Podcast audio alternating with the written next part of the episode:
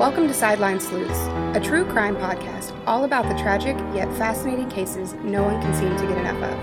I'm Megan. And I'm Jasmine. We're so glad you're listening. If you like being an armchair detective, you'll love being a sideline sleuth. Today's episode is another first for us, but I don't want to give away too much information just yet, so bear with me. Today we're going to talk about the murder of 49 year old Sharon Cox in Longview, Washington, that happened in the year 2000. An autopsy eventually showed that Sharon was manually strangled and that she had been struck four times in the head with a blunt object. Despite there being three trials of two different individuals, Sharon's murder remains unsolved. I'm so stoked. Just before That sounds so bad. I'm not stoked about murder. Okay, continue. But it's interesting. Yeah. Yeah. Okay, so just before 1 p.m. on February 7th, 2000, 18 year old Donovan Allen called 911 to report that he had found his mother, Sharon Cox, badly injured and bleeding on the floor of her bedroom in her Longview, Washington home. Emergency personnel went to the scene, but they were unable to revive Sharon. As you know, an autopsy showed that she was bludgeoned and strangled. Evidence showed a violent struggle. Sharon's glasses were broken, and she was clutching a phone cord, despite there not being a landline in their house. Also, a cash box containing $1,550 was missing, as well as a gray file box that had important family documents like birth certificates in it. At the time of her death, Sharon and her husband Gerald managed an apartment complex and lived close to it. Donovan was a maintenance worker for the apartments and lived in one of the units with his fiancee Bonnie Walker. Some reports say that Bonnie was pregnant at the time, but I can't say that with 100% certainty, so she might have been. And then Brian Del Kitts, Sharon's nephew, also worked as a maintenance man at the complex for her. Donovan told police that he had just talked to his mom on the phone for a few minutes just before noon and that she was detailing the tasks she had for him and Brian to do that day. According to Donovan, Brian was already at Sharon's home during this phone conversation. Donovan said that he left his home between 12:30 and 12:40 p.m. to walk to his mother's house. Upon arriving, he saw his mother in the floor and immediately called the police. Brian was not at the house when Donovan arrived. Ooh. So very quickly, like just before noon, he talks to her. He leaves at twelve thirty. I think the report said that his phone call was twelve fifty nine p.m. So in like an hour time span, he leaves his house. He walks there, and his mother has been in some sort of struggle, and now she's been killed. How long is the walk? Do you know? They said that she lived nearby to it, so I think it's a pretty quick walk. walk. Like, um, but I don't know specifically. They didn't say what the name of the apartments were, but I'm sure I can look that up. And the brother Brian was No, there. cousin. Oh, cousin Brian was there at the time of the call. Uh And huh. But not, not there, there. when Donovan arrived. okay, good to know. The following day, police discovered a 22 caliber rifle in a box in the garage. The stock was shattered and it was covered with blood and what appeared to be human tissue. This was their murder weapon, but neither the cash box nor the file box were located. Police immediately focused their investigation around Donovan being the killer. He was taken into the station for five hours of questioning but he was adamant that he was not in any way involved in his mother's murder. But police admitted that they were trying to break him down and get a confession out of him. Donovan, you know, was only 18 years old and he had been treated for some psychiatric issues as an adolescent and he also had a history of emotional issues and learning disabilities. However, he agreed to participate in a computerized voice stress analyzer or CVSA, and then he was released. I had never heard of this before. Have you heard of this? Yes, it's like a lie detector, but it's just detecting. I guess the is. Am I right? Uh-huh. It's like a lie detector, but it's just detecting like the, the inflections in your voice Yes, to like- see whether or not. yeah, to see like a stress in your voice or some kind of like weird inflection change or something. Yeah. Um, and actually, after I wrote this episode, I listened to some other podcast that talked about this, and I was like, I just learned what this is. So they track an inaudible voice tremor that supposedly strengthens when individuals tell the truth and then weakens when they lie. Like polygraphs, judges don't usually permit these test results to be used in court because they question their accuracy. According to the Justice Department's National Institute of Justice, CVSAs are said to be, quote, no better than flipping a coin when it comes to detecting deception, end quote. So I don't even know why we waste our time then. Yeah, and I don't even feel like it's good to like eliminate a suspect. Yeah. Just like Just you to, like, scare it, somebody yeah. into, like- and that's okay. That's exactly what I think it was for. So, the report that that quote comes from is in the National Institute of Justice Journal 259 in March of 2008. They said that when using the technology coupled with urine drug test samples, that only 15% of the people who said that they had not used drugs, but who definitely had used drugs according to their urine samples, were correctly identified as being deceptive by the program. is it So, like, fifteen? 15, yeah, one five. Oh, that's- so 80, it's like it's just a waste of time. The study's findings also said that just knowing that somebody was using the voice analyzer during an interview is enough to prevent them from giving a false answer. So just them being aware that you're using it, they can like change the way they talk, mm. and then it won't pick up anything like deception. Either. It'll just be like inconclusive. That don't know. makes sense. If I knew you were like seeing how confident I sound. Yeah, I'm gonna sound confident. Like, yeah. yeah, I didn't kill anybody. So they know, they can talk in a certain way and like throw the results, and so it's not something I would put a lot of faith in. okay. So, using it to scare Donovan is, I think, exactly what they did. So, on February 10th, Donovan voluntarily returned to the station for more interviews and agreed to take a second voice stress test. The detectives told Donovan that the results of that test indicated he was being deceptive. And still, Donovan was released. Nearly a month later, so like it has been a month since the murder, but like nearly a month since that, March 8th, 2000, detectives arrested Donovan at a restaurant where he was planning to marry his fiancee Bonnie. But they didn't arrest him for his mother's murder. Instead, they charged him with intimidation because he allegedly told someone that he wanted to hurt one of the detectives on the case who was interrogating him, and also because whoever he said that to, he later threatened to hurt them if he told anyone that he said that. I don't know. This seems a little petty. Yeah. like they should get some thicker skin. Like Yeah. we can, if we arrest You're everybody who wanted, yeah. I mean, People are gonna threaten you, but it's a hard job. as a teacher, I've been threatened before, and I don't get to arrest them. So, so Donovan was again taken to the police station and interrogated for several hours. This time between 10 p.m. and 6:45 a.m., stopping only when the detectives needed a break. So they're like really trying to wear him down. Yeah. and he's, I mean, just an adult. He's, He's barely, barely, an yeah. adult. He doesn't have a parent to kind Mm-mm. of help him navigate Had something this. traumatic just happen. His mom Yeah. died. Yeah. and he's had psychiatric, he has a history, yeah, and mhm, emotional disturbances. So and learning disabilities. Like I don't know, they put a piece of paper in front of me. This seems I don't know. carry on. Tell Yeah. me more. So, they, according to police's own admissions, Donovan kept saying, and this is a quote, quote, kept saying that he didn't have the details because he didn't do the crime, end quote. So he wasn't able to give them anything because he was like, I just, I wasn't there, I don't know. So the question they were asking him, he was unable to answer. But investigators began interrogating him again around 3:45 p.m. So that was like a 9-hour just like hanging out waiting for it to start again. And this is where things get weird. So, we've talked a lot about false confessions and people inserting themselves into crimes that and that's exactly what happened here. So, police were using some kind of like suggestive methods during their interrogations that can make people doubt their own reality. Not necessarily what happened with Donovan, but just like in general. And I saw it on an episode of something once, like one of the I don't know, crime shows. I don't know what it was though, where this lady's daughter died in a fire and she was like adamant that she had absolutely nothing to do with it. Like she didn't set the fire, she doesn't know anything about the fire. But they asked her so much and for so long that she began to think maybe she did do it and then just somehow doesn't remember doing it. Like they like wear you down. yeah. So that's exactly what happened to Donovan. He said he was innocent repeatedly until the third stress test where he started to say things like, quote, I probably did it because there's so much, quote, saying that I did do it, end quote. So he, the whole time he was like, I can't give you the answers you want. I have no idea what you're talking about. Like, I wasn't there. I'm in no way involved.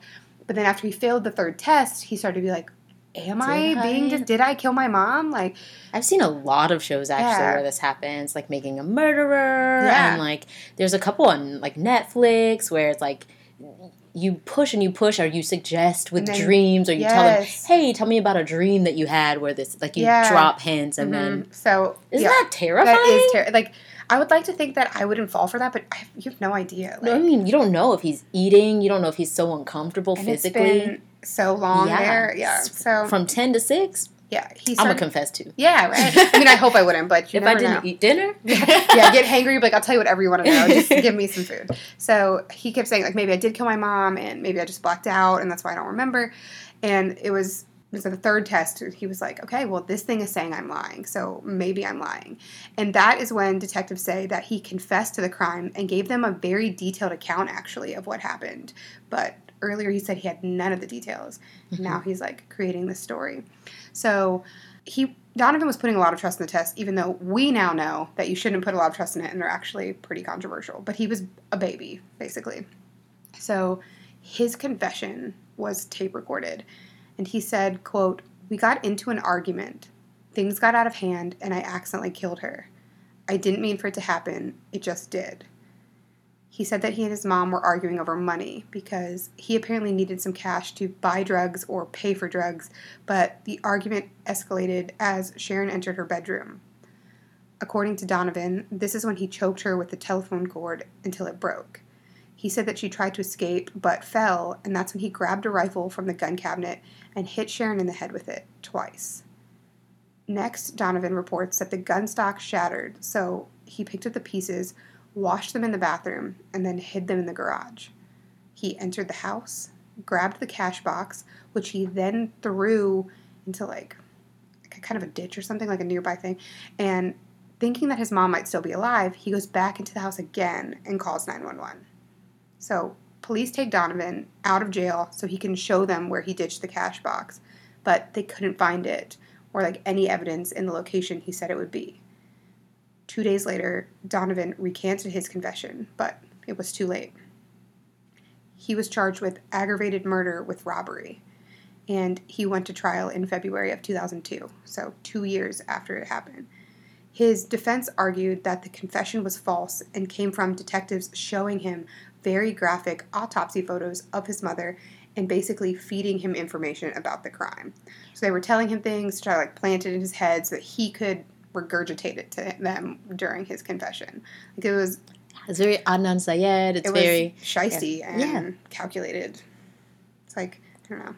The but yes, it is very much like serial and like making of a murderer and yeah. all those like highly publicized ones. So the medical examiner who conducted Sharon's autopsy said that she was strangled manually with one hand, but that prior to being strangled, she was hit in the head four times. Yeah, so the two doesn't make sense, and he couldn't locate where the cash box was. Yeah. They, pro- they still don't know where the cash He's- box yeah, is. never found it. So this is not aligning with Donovan's confession, where he said that he struck her twice with the gun after he strangled her, and that he used a phone cord to strangle her and not his hand.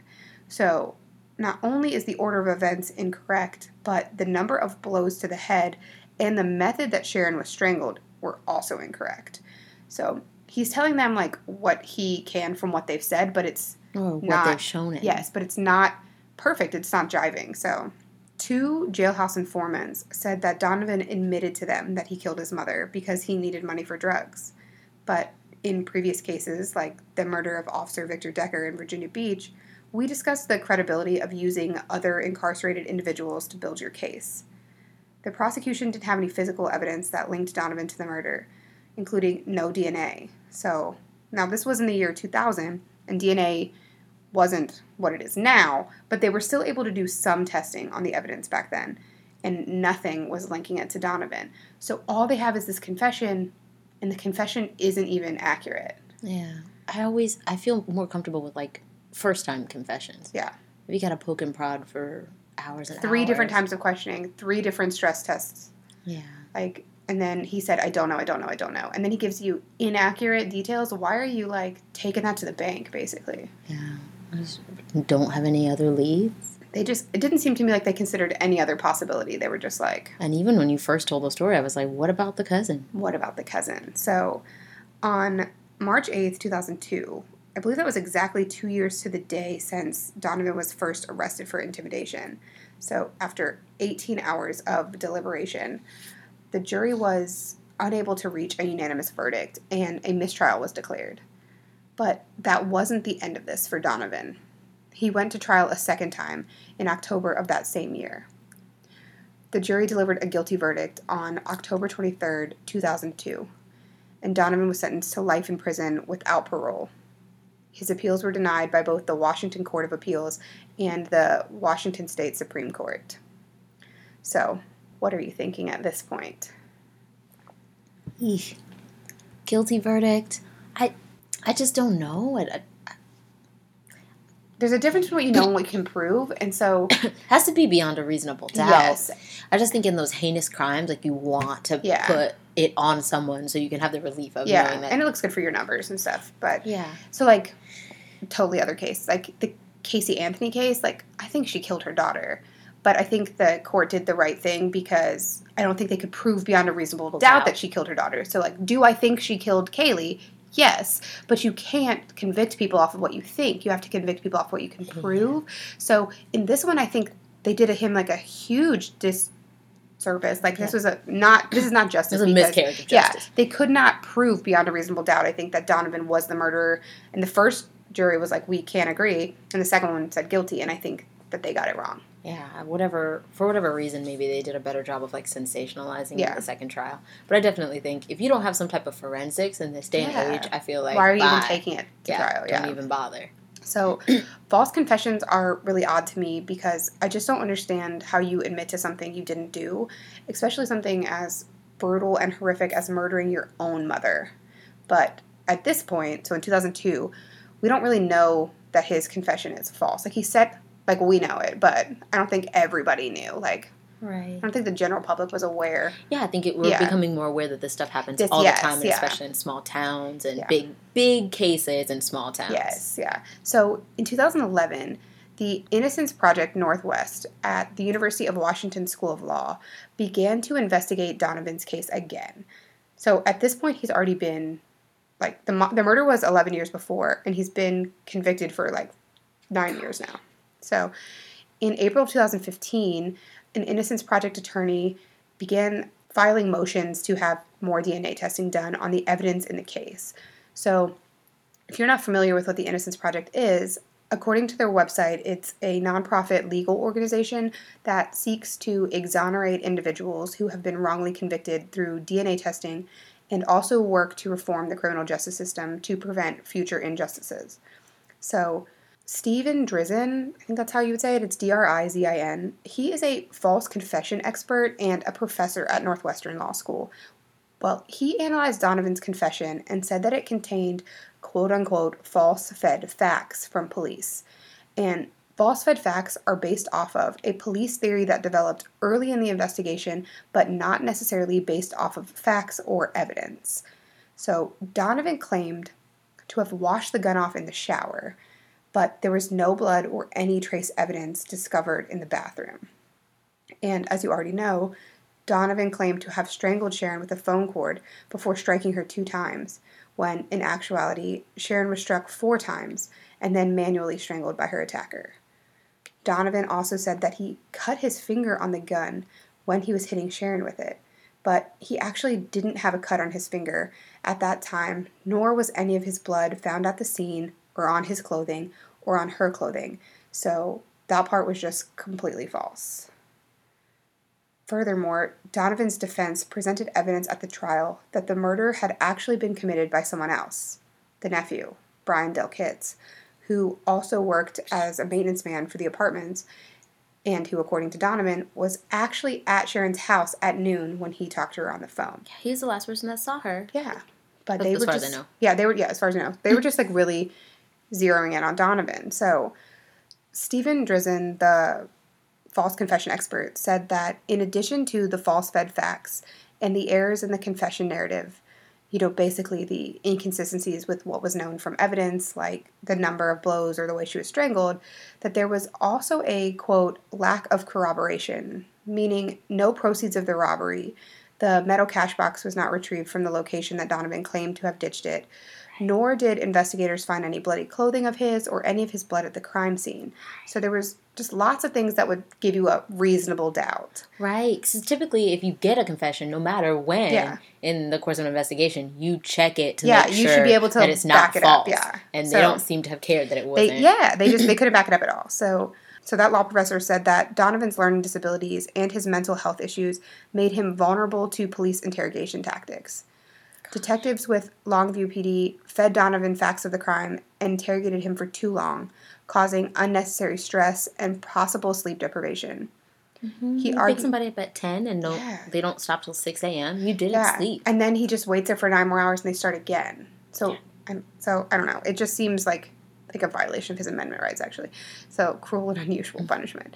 He actually, I say a lot of things are cruel and unusual punishment. I don't actually know what the legal definition of that is. Neither. I'm no any- lawyer, but anything that I think would be unbearable, I'm like, this, Yeah. this is a violation of my amendment, um, my constitutional rights.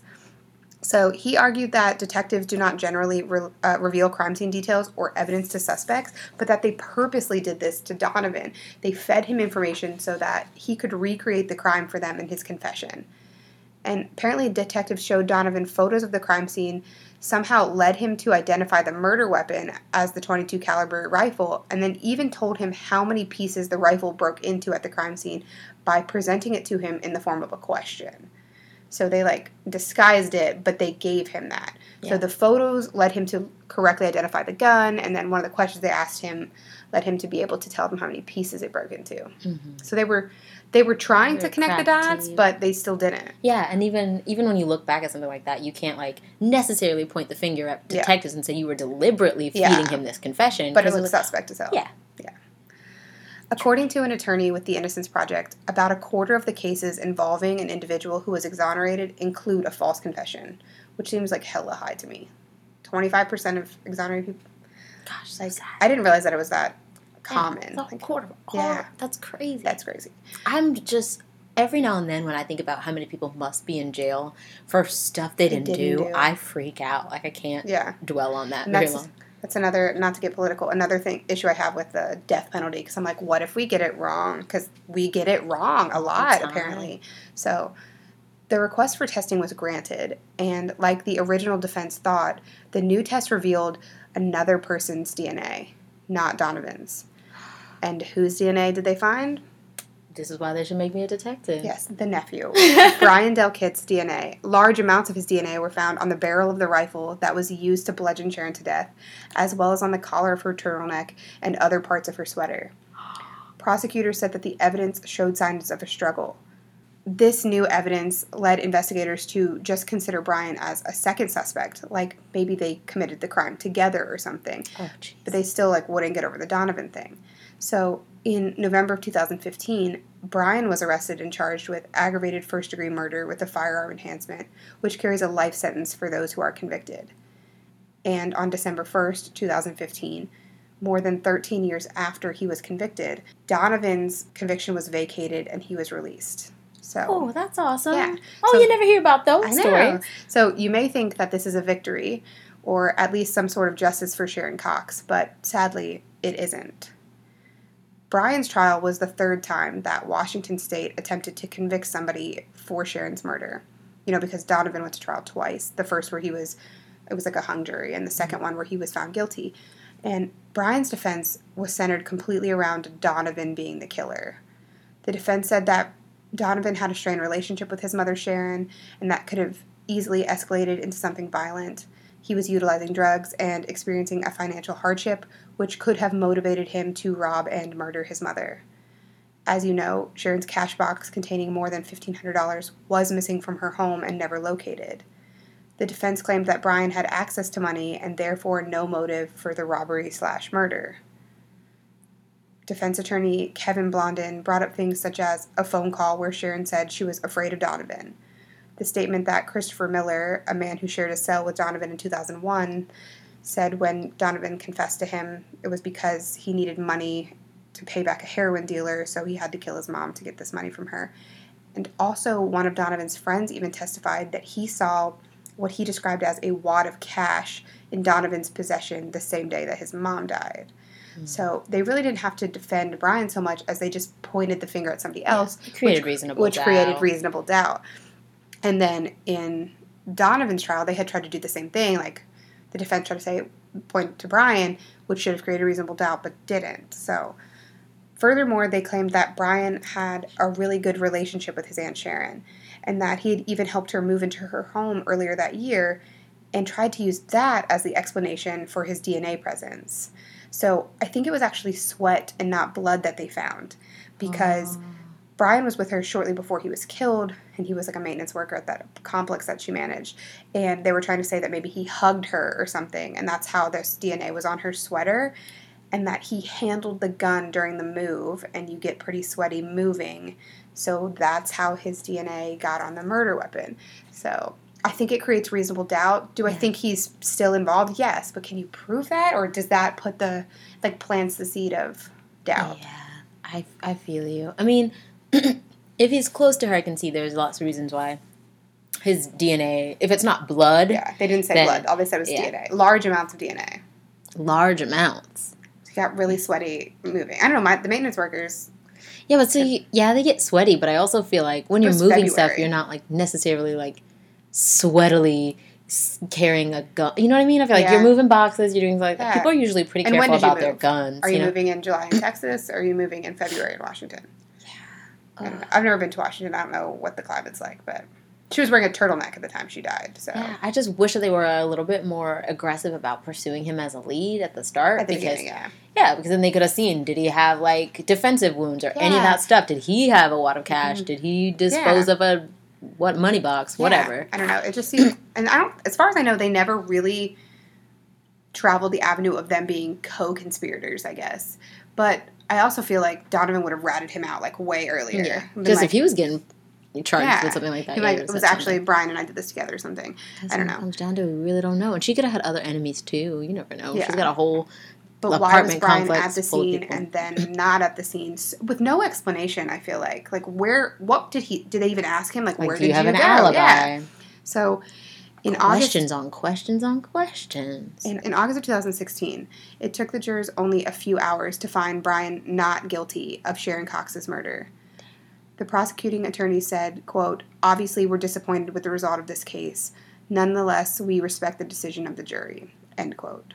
So, this verdict leaves the case technically unsolved. You know, I feel like they put the wrong man away for a long time. If you knew that history, like Yeah. you wouldn't convict somebody on like a almost. Yeah. So I mean, I feel like the jury did what I would have done. hmm Yeah, I would have. I think in both cases there was reasonable doubt. You just didn't know. They never. They never had enough to try this in the first place, let alone try it three times. Yeah, Ooh, Washington.